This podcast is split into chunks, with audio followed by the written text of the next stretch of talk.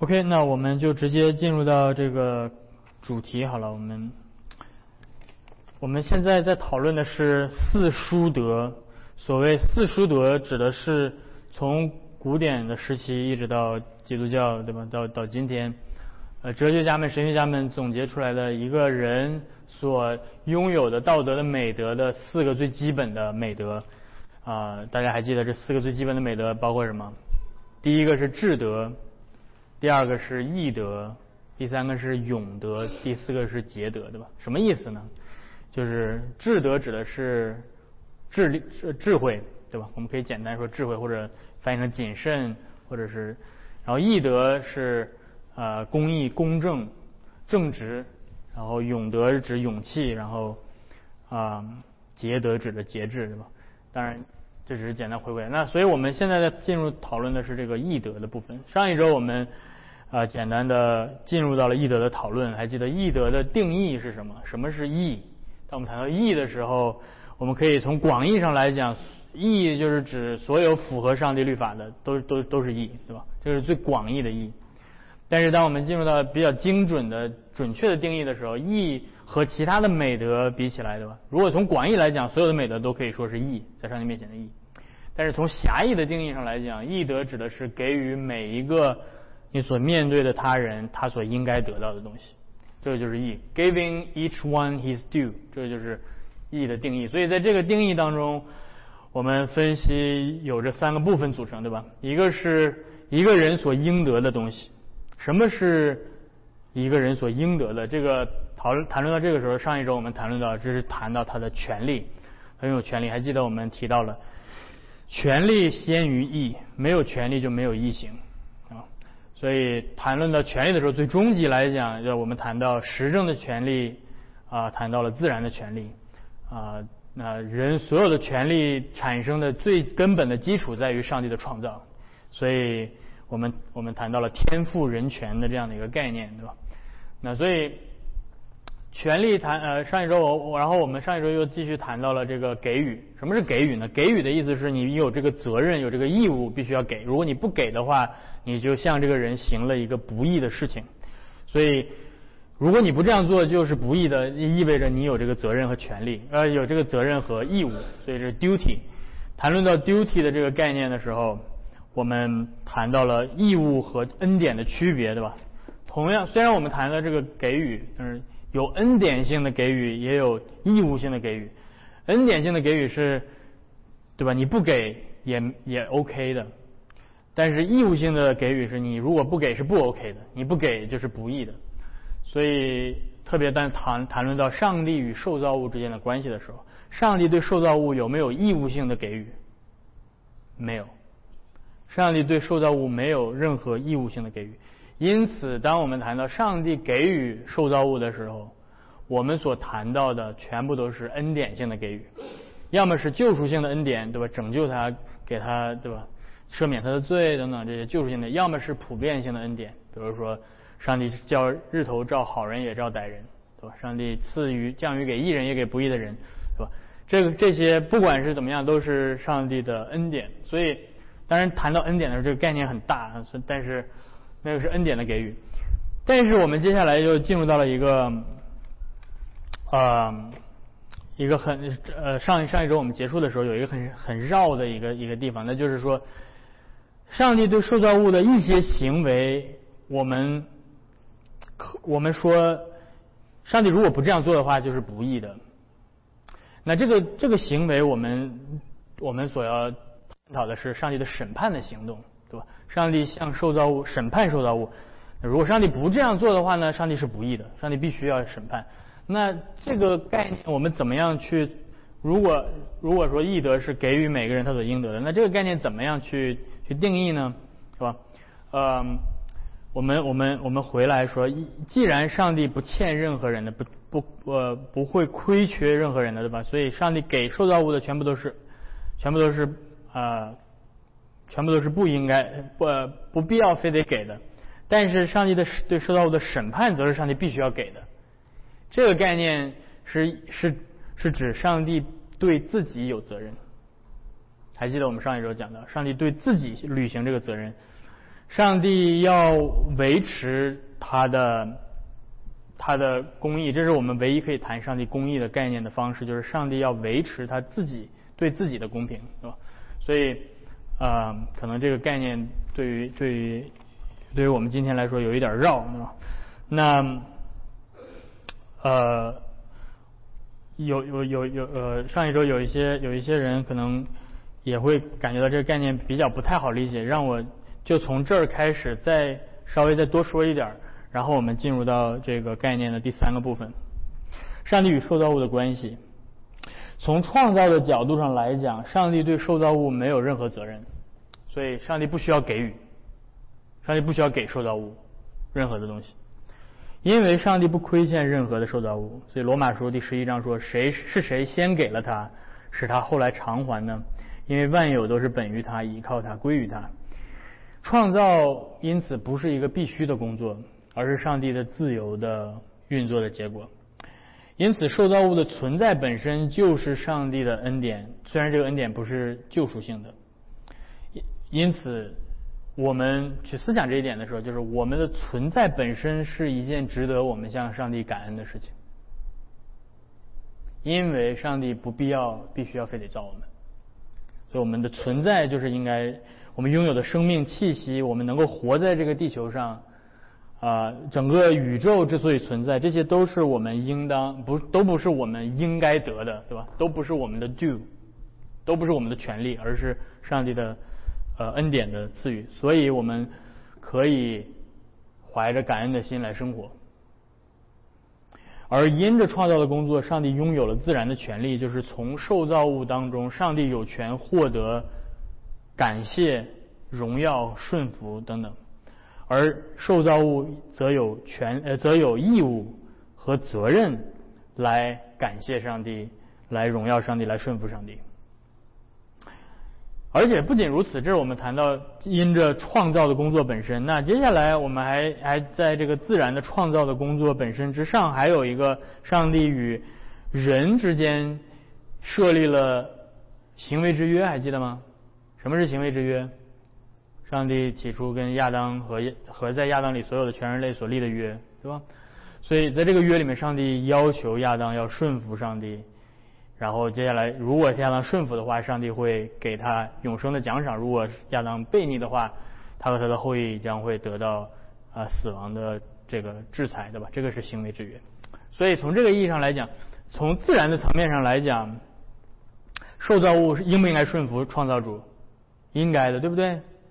这是从自然创造本身产生的权利跟责任，但是上帝有没有责任必须要给受造物永生？没必要，对不对？上帝凭着自然创造的工作，上帝没有必要必须要给受遵行他的话语的受造物永生，这是不必要的。但是，一但是上帝愿意这样做，而且上帝这样做是。义的的原因是因为上帝跟受造物立了行为之约，OK，所以这在自然的关系之上，上帝与受造物的自然关系之上，又加上了一层上帝与受造物的圣约关系，一个 federal relationship，对吧？所以我们谈到 natural relationship 和和和一个叫做 federal relationship。那这个上帝就有责任来给一切顺服的受造物以圣约的奖赏，并且当呃受造物违背圣约的时候，给予圣约的制裁和审判。那么，当然从自然的关系当中，上帝也有这个责任去审判犯罪的受造物，对吧？那当上帝去给予奖赏的时候，这个是上帝的，既我们既可以说是上帝的恩典，也可以说是上帝的在履行他的圣约的责任。而当上帝去审判的时候，我们说这是上帝在圣约关系当中的责任，而这个责任是对自己履行的。是唯一可以谈上帝是公义的，是指上帝对自己履行了责任。上帝有责任跟义务来给予他自己所应得的。他自己所应得的是什么呢？他自己所应得的就是荣他的荣耀。而上帝的荣耀因为罪受到了亏损，因为世人犯了罪，亏缺了神的荣耀，因此上帝有责任跟义务来审判罪。当受造物违背上帝的时候，上帝有责任跟义务来执行审判。而且上帝如果不执行这个审判，上帝就变成不义的。不仅仅因为他是创造主，这是上帝的自然权利，也因为他受到了罪人的亏损，这是上帝的实证权利，也就是受造物打破了圣约的关系。所以，上帝如果不审判，上帝会怎么样？上帝会变成不义的。所以，上帝叫叫停止成为上帝。因此，上帝必须要审判。然后上一上一周我们也讲到了一个概念，就是说，那 OK，那难道圣经不是也有一个地方说上帝的上帝因为他是公义的，所以他要赦免我们的罪吗？是吧？我们当谈到上帝的义的时候，我们谈到的是他的审判，对吧？而且我们谈到，只有当谈到这儿的时候，我们才能谈上帝的公义。但是圣经有一些地方，比如说约翰一书说到，因为上帝是公义的，所以他必要赦免我们的罪。这到底是怎么回事呢？这我们必须要回到这儿来，对吧？就是这个是指上帝在他的 federal relationship，在他的圣约关系当中，上帝的公义是保证当受造物遵行。呃，呃，保证上帝会履行他的圣约的讲呃应许的意思，所以，所以，所以我在这儿就不再去多谈了。OK，所以上帝的公义确保了他在圣约里的应许一定是不变的，所以说他是公义的，必要赦免我们的罪，是这个意思。OK，那在。给予的这个部分，我还要再谈一个概念，就是你们 handout 下面会有这个行为与动机。行为与动机，因为我们在谈到说义德的定义什么？是去真实的、实实在在的去给予每一个他人他所应得的。因此，这告诉我们什么？这告诉我们义德的最重要的体现在哪儿？在外在的那个行为，那个给的那个行动。对吧所以，义德是实际上真的去给予他所应得，去履行这个责任，去偿还自己所亏欠的等等。那这就是义德的客观性所在，对吧？义，当我们谈到义德的时候，我们强调的是它的 objectivity。你可以去判断说，OK，这个人做的这件事情是义的还是不义的，是可以客观去判断的。为什么？因为义德是外在的。易德强调的是 external behavior，对吧？behavior 也好，或者这 behavior 就就很大了，对吧？就是也包括你的言语，也包括等等 external behavior。嗯，那什么是当？所以在谈论到什么是义的，什么是不义的事情的时候，我们关注的是什么？我们关注的是外在的行为。外在的客观的行为是可以客观判断的。举个例子，OK，举一个例子，有一个人在高速公路上行驶着一辆飞快的汽车，对吧？然后，然后结果他把另外一个车给撞了。OK，现在不论他的动机是好的还是不好的，不论他是故意撞的还是不小心撞的。从外在的客观性来讲，他是不是肇事了？他都是肇事了，对不对？他把另外一个车撞了，那个另外一个车的这个这个人里面受伤了，对吧？他可能他自己也受伤等等。所以外在的客观事实是他做了一件不义的事情，对吧？他造成了一个伤害。那么他要不要负责呢？他对这个他撞车这件事情，他要不要负责？他要负责的，对不对？为什么？因为客观性。因为他撞撞人了，他所他所亏欠那个被撞的人的，他都要赔偿，对吧？所以你不管是医药费啊，或者是就不管法律的程序怎么走，对吧？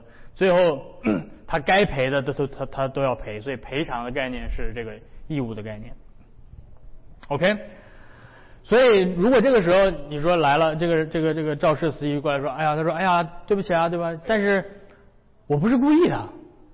是吧我的动机并不是要撞你，我只不过是嫌你开的太慢了，我想从你旁边过，但是我并没有想要伤害你，所以我不，所以我就可以不负责任了，是吧？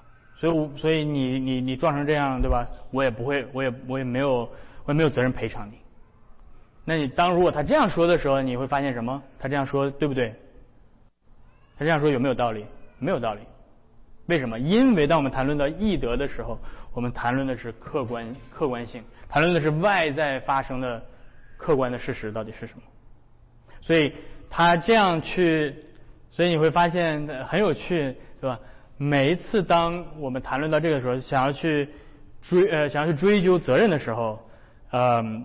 很多的时候，人们诉诸的是内在的动机，这是这是非常有趣的一件事情，对吧？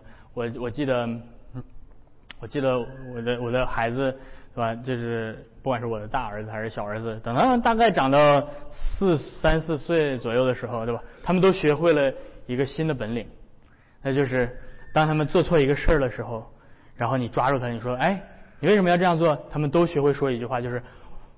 我不是故意的，三四岁的孩子就都学会这句话了，都在诉诸什么？诉诸 subjectivity，都在诉诸主观性。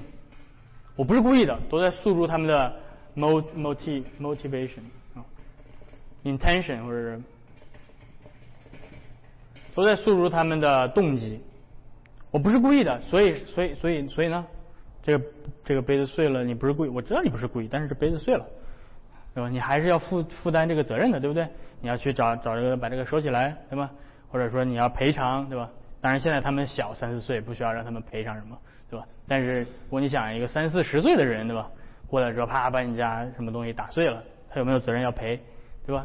所以所以这个动机这这里面就涉及到易德所关注的是外在，更强调的是外在而不是内在。动机的确很重要，但是不义的行为本身，客观上来讲就是不义的。故意撞人和不小心撞人造成的结果是一样的，就是这个人受伤了，所所带来的责任啊也是一样，你都你都需要赔，不管你是故意还是不故意的。嗯，OK，那但是呢，你说那动机难道就不重要了吗？当然不是，动机也是在义德讨论层面当中很重要的一个部分。但是我们不能说哦，只要一个人的动机不差，那么他外在的行为再怎么样都都没有问题。不，动机的讨论在这里面是什么意思呢？动机是成为义德的讨论是说告诉我们说，OK，故意去开车撞人的行为和不小心开车撞到人的行为，在在道德层面上还是有不一样的含义的，所带来的责任的大小，所所带来的对那个被害者的亏欠的程度都是不一样的，而且带来的审判的程度也是不一样的。啊，一个故意撞人的人，对吧？如果你去法庭上判，那发他发现了你的动机是你真的就想要去伤害他，那么的确这个审判的程度要更重，对吧？那可能就是不仅仅是你要理赔而已，可能你要进监狱了，因为你要故意伤害一个人，对吧？所以故意伤害和不小心伤害的程度是不一样的，对义的亏亏损是不一样的。嗯，那反过来，同样都是不小心撞到人，当他面对他要负上责任的时候。一个一个人，呃，他要么选择主动甘愿的去做出赔偿，并且主动的去承担这个责任，说 OK，我伤害，我我我我应该这样做，对吧？所以我愿意去负这个责任。那么和如果他不情愿，对吧？用用这个动机来去为自己开脱，说反正我不是故意的，对吧？你你不能你不能判我要要为他付医疗费，对吧？等等，那。可能法院最终判决的结果是一样的，对吧？因为都是不是故意的这个撞车，对吧？但是你会发现这这两种情况，这两个人，对吧？一个主动甘愿的去去面对自己的责任跟义务，一个不情不愿或者拒绝推脱，最后是法院判他才这样去做的。这两个人在义德的体现上是一样的吗？是不一样的，对不对？你会觉得哪一个更更有益？那个主动愿意负上责任的人更有益，对不对？而那个一直拒绝付出责任的，哪怕最后是法官判了，你必须要给他，不情不愿的给了，他的确是给了。客观角度上来讲，他的确给了，对不对？但是我们现在谈说，OK，他主观上是什么样的？那么他主观上不情不愿，这个这个这个体现出来，他是不义的，所以在义德的讨论当中。从一个最完整的程、最完全的程度上来讲，义所指的是客观外在的客观行为，真实的反映了他内在的动机。这两者，这两者是能够吻合的。这个时候，我们说这个是义的最完全的彰显，对吧？换句话说，当这两者不吻合的时候，你可能出现什么？可能出现的是。你不是故意的，但是做了坏事也可能是你做了好事但实际上你并不想做好事对吧？你这是瞎猫碰死耗子做了一个好事对吧？但是你本身并不是出于善意，对吧？这都是有可能，所以有有一种有一种存在是一种伪善，另外一种是呃出于呃呃不小心或者是忽略呃所犯的犯的错，对吧？呃。在在这个这个讨论很这个讨论包这个讨论在圣经里面也有这个讨论对吧？包括在旧约的献祭系统，献祭里面包括你要为两种不同的罪，对不对？一种叫什么？一种叫做希伯来语，这这这有一个很有趣的词，沙嘎嘎，对，沙嘎嘎对吧？你如果你犯了沙嘎嘎对吧？和沙嘎嘎是是是什么？是故意的还是不是故意的？故意的对吧？shagaga 是这个叫 high-handed 对吧？我是故意犯这个罪的。啊，有有一种，那这种情况下，有的甚至是没有赎罪记的，对吧？如果你在旧约的以色列民当中犯了故意犯的罪，有一些故意犯的罪是没有赎罪记可以可以偿还你这罪的。那有一些是不小心犯的，不小心犯的话，你就去献个牛啊，或者献个羊啊什么的，对吧？然后这个罪。是祭司帮你祷告，这个罪就算是就是从你身上除去了，对吧？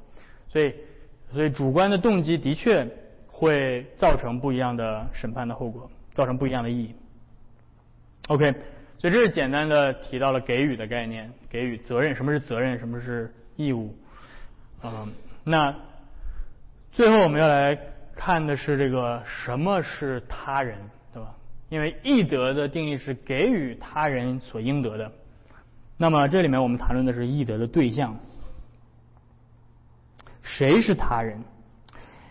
嗯，当然我们可以想到的是，呃，上帝，对吧？那我们在这里面先不讨论人受造物跟上帝之间的关系，我们讨论是受造物跟受造物之间的关系。受造物跟上呃上帝跟呃受造物面对上帝，对吧？受造物面对其他的受造物，受造物面对人面对啊这个被造的世界，对吧？呃，那这里面有一些延伸的讨论，比如说环境环境神学，对吧？你我们怎么面对森林，对吧？怎么面对海洋，对吧？等等，那那这些不在我们在这里面的讨论范围内。我们讨论的是人跟人之间最直接的想到的他人，就是另外一个个体的人，跟你一样的，不不论男女老少，个体的人。这是指个体跟个体之间。所以你们看到里面有个体跟个体之间，他比如说一个人去市场上买东西，当他挑走了一篮子苹果，对吧？一上称一称，哎，两斤，对吧？那你要拿走这个苹果的时候，你就必须付两斤苹果的钱给那个卖家，对不对？如果你如果你不付两斤苹果的钱，把这两斤苹果拿走了，这叫什么？这叫不义，对不对？那。如果你付了，那就就就是你你向这个卖家行了义行，这是你该做的。嗯，那这种义我们叫做交换性的义，commutative justice，commutative justice，Community justice 是最基本的形式的异形，最基本的形式的异形。所以在这个三他人的这个概念里面，有个人对个人的，这个叫做 commutative justice 交换性的义。我给你一个交换性的，我给你一块钱的东西，你给我一块钱，对吧？这种义。啊，不不仅是在商业上，对吧？包括其他的，对吧？就比如说，你给了我一个 favor，我还你一个 favor，对吧？这和这个在人人情当中也是用的，不一定是法律强制性的，也包括呃像风俗或者是人情当中所所没有明文表达出来的这种这种平等的关系，对吧？嗯，这种呃意义是在个体之间建立正确的秩序。但是一个人生活在这个世界上，他不仅面对的是一个一个一个单独的人，对吧？他还面对的是一个整体，一个集体，面对整个，对吧？比如说你面对一个班级，对吧？你或者是你你面对一个一个社会作为一个集体，嗯，一个城市作为一个集体，一个国家作为一个集体，甚至最后整个全人类作为一个集体，对吧？我们都属于某一些团体，而。当我们去面对这些集体的时候，我们所面对的是个人面对集体的时候，我们所讨论的是叫做共同利益，集体的共同利益，叫 common good。这个集体有一些共同的利益是。而这个概念并不是单纯的数学上的，对吧？你的利益加我的利益加加，把所有人的利益加加起来的总和叫做共同利益。不，这个概念是一个呃不同于个人利益的利益啊。比如说一个社会的呃稳定，对吧？一个社会的安宁，一个社区的一一个一个一个和谐的一个状态等等，对吧？那这个这种共同利益，我们当个个体面对共同利益的时候，这呃去满足共同利益的要求的时候，这种意义叫做法律性的意义，对吧？法律性的意义，legal，或者叫做 general，普遍性的意义，因为这个意义不是坐在个体身身上的，而是坐在集体身上。所以这里面包括我们，比如遵守国家的法律，这是最基本的，对吧？纳税，啊，然后这个参与到社区当中，对吧？然后呃等等，对吧？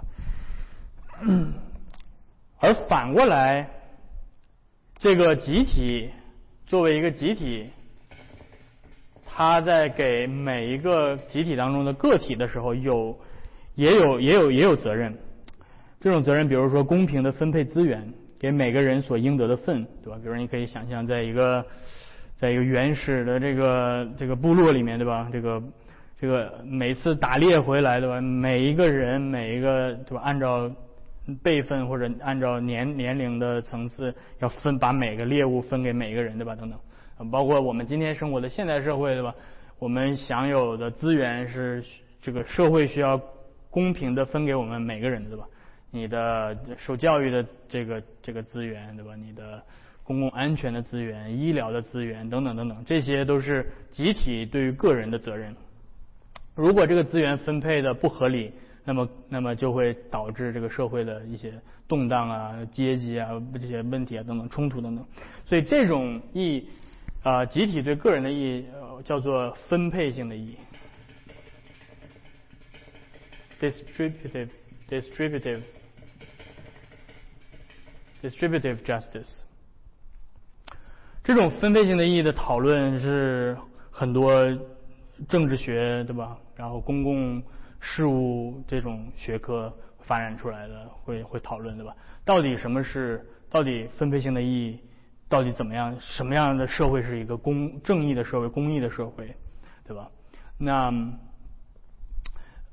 集体跟个人之间的关系是很多的政治学的讨论，对吧？但嗯，我只是简单的提一点，就是我们不能够因为个体消灭集体，也不能因为集体消灭个体，啊，这是这是一个简，因为呃，个体的利益跟集体的利益之间有的时候会产生冲突，呃，而这个集体的概念不是简单的个体的总和形成的，而是一个高于个体的概念。那在这里面就涉及到了很多，比如说用集体的利益去去去压灭个体利益，这个叫做 totalitarianism，对吧？叫做极权主义，叫做或者叫做集体主义啊，这个可能你们有的人很熟悉，对吗？那另外反过来还有用个人的利益去颠覆集体的利益，对吧？去去压过集体利益，这个叫做 individualism，这叫做个人主义啊。所以，所以在呃在讨论这个话题的时候，这个有很多不同的不同的思想，但在这里面我就不去过多的去去谈。那除了分配性的利益，这个分配性的公益，呃，这种分配性的意义往往指的是分配一些。呃，财务啊，或者是权利啊，或者资源等等。那么反过来，当集体当中的个人破坏了这个集体的呃这个共同利益的时候，集体对个人还有一种意义，也可以被称为叫做 distributive justice，但是还可以把它称为叫做 corrective justice，啊，就是叫做纠正性的意义。那就是比如说设立法院、法庭，对吧？呃，审审审判的这个制度等等。这种纠正性的意义不仅仅是在于补偿受亏损的个体，也而且也在于修复共同利益的亏损，修复秩序和和平。啊，所以在这在这这些这些讨论对吧？集体跟个对个人，个人对集体这些讨论，就是会有很多很多展开的讨论，但是我在这里就不去过多的去做出了。嗯，最终极而言，一个人面对的他者。是上帝，这意味着一个人不论他行善还是作恶，都要面对上帝。他所有的行为都在给予上帝所应得的，或者亏损，或者亏欠上帝所应得的。因此，当一个人违背诫命的时候，他不仅仅是违背了一个客观的法律而已，而是他在触犯那位有位格的立法者和审判者。所以，人面对上帝的。呃，关系，呃，是超越这个，超越这个受造的人的或者人类社会的义德的另外的一个讨论。我们面对不同的对象会有不同的责任。啊，虽然我我们应该公正的面对所有的人，但是比如说你对待你的妻子，对待你的家人的责任和你对待你的邻舍的责任，你你是不一样的，对不对？你你呃，你有责任供养你的家人，但是你没有责任供养你的邻居，对吧？嗯，你对于你邻居的责任和你对于一个陌生人的责任是不一样的，对吧？比如说你的邻居要出门了，要养要要要把他的狗寄托在你家，对吧？你可能你觉得说啊，我有责任去养这只狗，但是你不是所有的人，对吧？都跑你家来说我要出去呃度假了，我我我家狗给你养的话。你没有这个责任接受所有的陌生人的这些这些请求，对吧？而我们对于人、对于家人的这些责任，和我们对于上帝的责任也不一样，对不对？呃，你在你在婚姻当中，对吧？你有责任顺服上帝对你的所有的要求，但是你没有责任顺服百分之百的顺服你的配偶对你的要求，对吧？啊，所以有有很多的有很多的这个。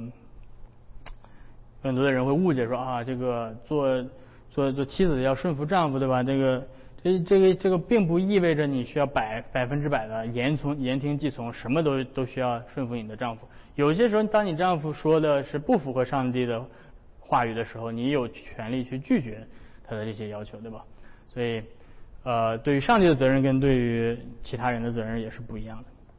所以，这种不同不仅仅是数量上的不同，而且是质量上的不同，性质上的不同。OK，呃，而且呃，最后我最后我再落脚一个地方，就是义德的讨论呢是很复杂的，因为人类的生活是复杂混乱的。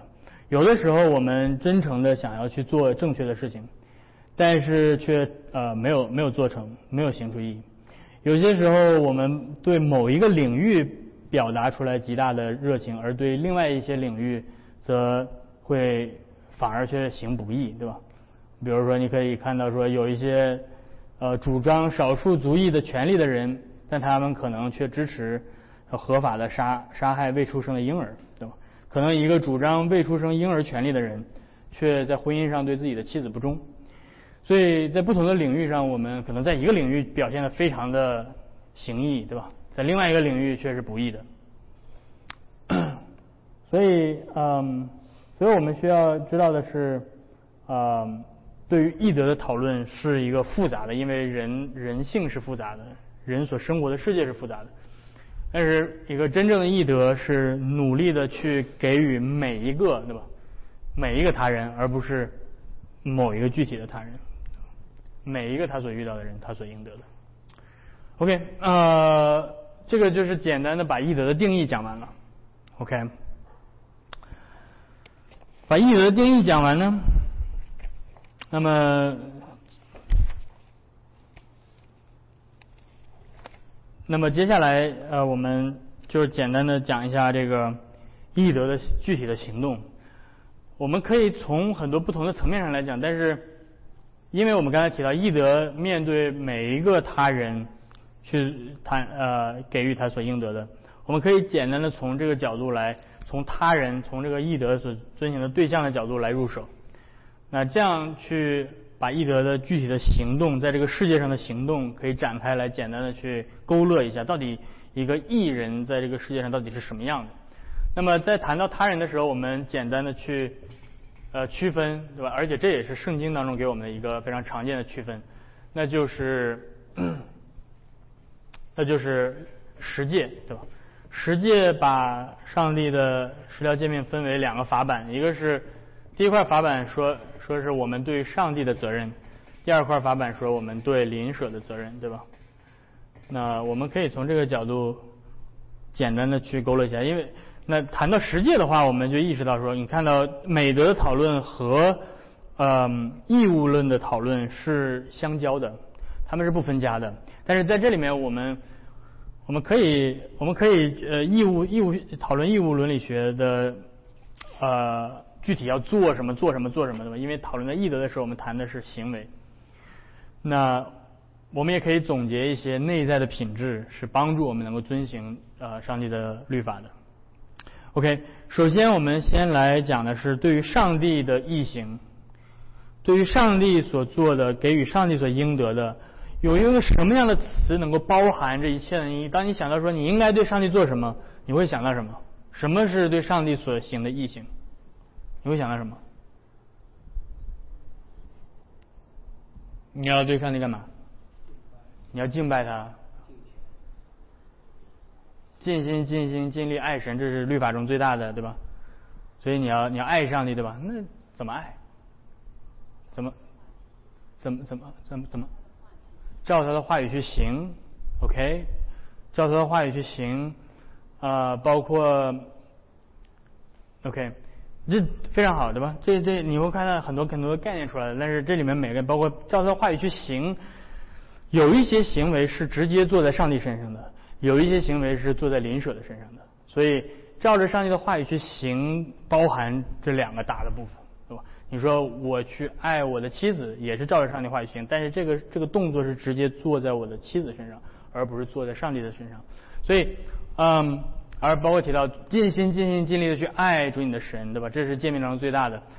所以这个还有一个很有趣的讨论，就是义和爱之间的概念。对吧？当我们说我们遵行律法的时候，这就是我们的义。但是律法让我们去爱，所以所以义行和爱之间的关系是什么？义等于爱吗？爱等于爱和义之间的之间关系，这些都是一些非常非常大的讨论。但是我没有办法在在这里面完全的展开来讲。我。这是一个非常基本的一个简单的梳理，可能你们之前已经听过《海德堡要理问答》里面我讲过有点类似的内容等等，但是 anyway 有一些人没有听过，所以所以我简单的把它很快速的勾勒一遍。对上帝的义，或者你可以说对上帝的爱，啊，用一个词来总结，就是叫我们可以叫做 religion。那这个词可以翻译成宗教，一般会被翻译成宗教，对吧？啊，我我认为比较翻译的比较好的方式是把它翻译成敬虔，或者或者是信仰，对吧？嗯，呃，它这个词的词根指的是把两个东西紧紧的绑在一起。这里面引申就带来了意思，指的我们紧紧的和上帝绑在一起，对吧？这这就体现这个词就表达了很多概念，包括我们要遵行他的话，对，我们要尽心尽性的爱他，我们要紧紧的贴着贴在他的身上，对吧？就是跟他保持很近的关系等等。所以这个 religion 啊，就是叫敬虔，对吧？我们可以我们可以用这个词来，但是这个词你说到底是什么意思呢？什么是一个敬虔的人呢？敬虔的人是不是自己把自己关在小黑屋里面，每天就是就祷告啊，祷告祷告，然后寻求与神的这种灵里的相交啊等等这些？嗯，不，嗯，当我们呃思想上帝的时候。一个敬虔的人会意识到，他跟上帝之间的关系是完全不平等的，而这种差异是永远无法抹除的。所以，人永远无法有一刻说：“上帝啊，对吧？我把你该应该有的荣耀、感谢、顺服，我都已经偿还清了啊！从此咱俩两不相欠啊！你走你的阳关，我走过我的独木桥啊！没有任何一个时刻，我们可以对造物主说出这样的话。”而一个敬虔的人也意识到，他永远没有权利向上帝索取任何他觉得自己应配得到的赏赐，而且他一个敬虔的人能够意识到，他永远有义务顺服上帝，遵行上帝的旨意。他不认为自己对上帝所做出的敬虔的行为构成了他能够索取奖赏的权利，而如果一个人这样认为的时候，就是不敬虔的。而圣经里面提到这种这种表现，有一个词叫做自义。自义是什么意思呢？自义的意思就是认为自己向上帝所做出来的行为，使自己获得了可以向上帝索取一些东西的权利，叫做自义。比如说，对吧？耶稣的时代非常有名的是法利赛人，还记得吗？法利赛人祷告的时候说：“主啊，啊，我感谢你，看我为你做了芹菜、茴香这些，我都奉献十分之一。我每周进食两次祷告啊，是吧？看，然后这他在表达什么？他在表达说：你看我做了这些行为，所以使我可以向你索取一些东西了，对吧？我获得了，我可以向你索取什么呢？我可以向你索取一个更高的地位，在你面前更高的地位。”啊，更有尊荣的地位等等。那所以这种叫做耶稣说他们是自义的法利赛人。那今天可能你不会把茴香、芹菜什么的找到十分之一，用这个觉得说啊，你看我做的还不错。但是今天你会你会看到什么样的自义的体现呢？呃，比如说啊，这个我这蒙受呼召了，对吧？我要当牧师了，啊？或者我要当这这这这这个有有职分了啊，不得了了，对吧？把这个职分当做是一种自义的，呃，一种一种呃，向上帝索取一些特别的祝福的，或者嗯，或者我我的我我要我要去我在某一些不同的领域做出的一些成绩啊，或者我对上帝的某些服饰啊，这些东西就是使得一个人在认为他可以有构成索取的权利。而当一个人真诚的承认自己对上帝的亏欠的时候，这反而是义。看到了吗？当一个人真诚的向上帝承认自己的亏欠的时候，这反而是义。所以，所以这就是耶稣所教导的税吏的祷告和法利赛人的祷告的的的点。耶，还记得耶稣说什么？有两个人，一个是法利赛人，一个是税吏。法利赛人站着自言自语的祷告。神呐，我感谢你，我不向别人勒索、不义奸淫，也不像这个税吏，我一个礼拜进食两次，所得的都捐上十分之一。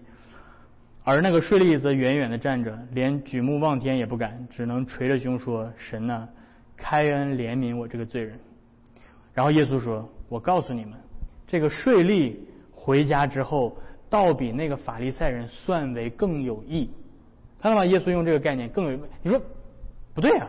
怎么怎么怎么这这东西怎么算的呢？这么算的，就是这么算的。当一个人承认自己在上帝面前的亏欠的时候，他反而算成更为有益，因为这是事实，因为这是真的。而当一个人把自己的行为认为说他可以向上帝索取获得索取的权利的时候，他反而变得不义了。因为从本质上来讲，人对于上帝的义务是永远不会偿还清的，就是因为这个。OK，呃，我就今天先讲到这儿吧。我觉得可能时间也有点儿，有点儿差不多到了。那具体的行为，我们会从实践来去慢慢的讨论，然后我们可以进入到对邻舍的讨论，然后最后我们来看的是恩典对于义德的更新。OK。好，我就先讲到这儿，然后看看大家有什么问题。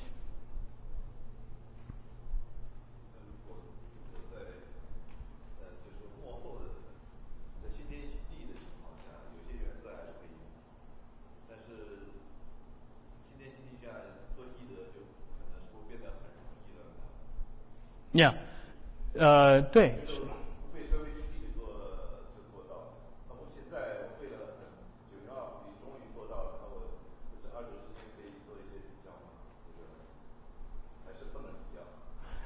我有有一些有一些东西是可以有连续性的，比如说在今天，在今天是义的事情，在新天新地也是义的事情，比如说对上帝的敬拜，对吧？等等等等，嗯，然后你说的那个是，呃，你你提到的是这个两两个时时期的不一不连续性，是在于罪罪性的存在，对吧？因为我们今天还活在为罪这个的肉身当中，所以到了新天新地那个。在我们本性当中的，拦阻我们去去遵行义义德的这些东西就不在，所以你会感到很容易，对吧？所以呀，我觉得，所以你的问题是，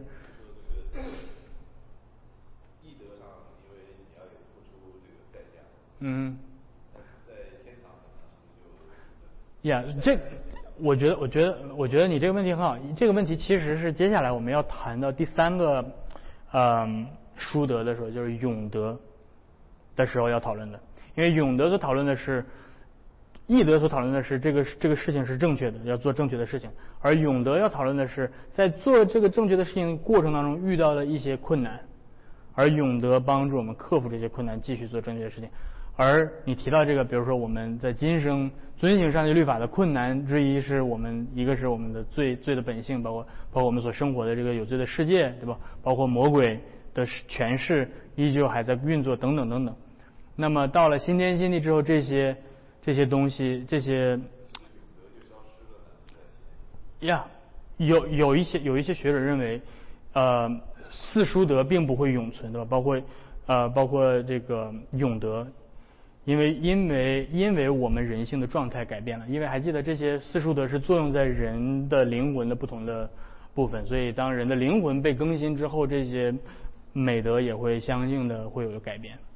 对，但是，但是，比如说义德，对吧？我们在天堂不会变成不义的，但是我们在，对，对，所以我们在天堂还是做该做的事情，而这个该做的事情，没有，我们将不会受到任何的试探，或者我们会觉得有任何的挣扎，做这些事情是会让我们觉得说我们做不出来的。但是我还有嗯。天堂并不是就是所有事情都是超自然的，是，没错。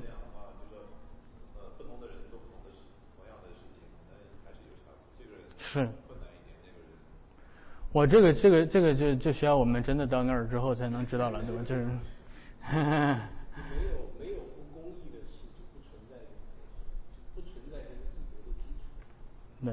就从严格的意义上说，就是你也不存在慷慨，也不存在忍让，就是不用让让让，本本身就是不不存在不公义。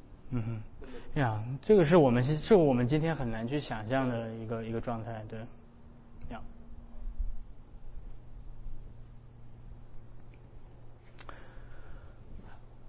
OK，如果没有什么其他的问题的话，我们一起做一个祷告结束好吗？天父，我们来到你的面前，啊，向你献上我们的感恩，主我们感谢你，感谢你把在基督里给予我们、赐予我们我们所不配得的。主，我们知道我们在你面前的亏欠，我们知道，啊，我们永远无法偿还清你所赐给我们的一切恩惠。这一切不仅是因为你是那位从无到有的创造主，更是因为你是那位慷慨的救主，你把你最为宝贵的爱子耶稣基督赐给我们这些不配的罪人，啊，这是何等大的恩典，是我们一生无法偿还的。主要因此，我们祈求你赐给我们一颗谦卑的心，一颗真正敬虔的心，叫我们能够在你面前，啊，能够匍匐在，能够匍匐在你的面前来敬拜你，来歌颂你的荣耀，来感谢你，啊，直到永远，啊，直到那个新天新地当中，你的赞美，你的，你的荣耀也是依旧配得的，也是依旧你所应得的。那就让就就让我们能够在这个地上开始，我们在。啊，天上所要做的事情，啊，叫我们啊，能够在生我们这接下来一周的生活当中，呃，在我们所做的任何的事上，都能够以一颗荣耀你的心来来去行事，啊，带领我们这一周的时间与我们同在，我们这样祈求是奉靠耶稣的名，阿门。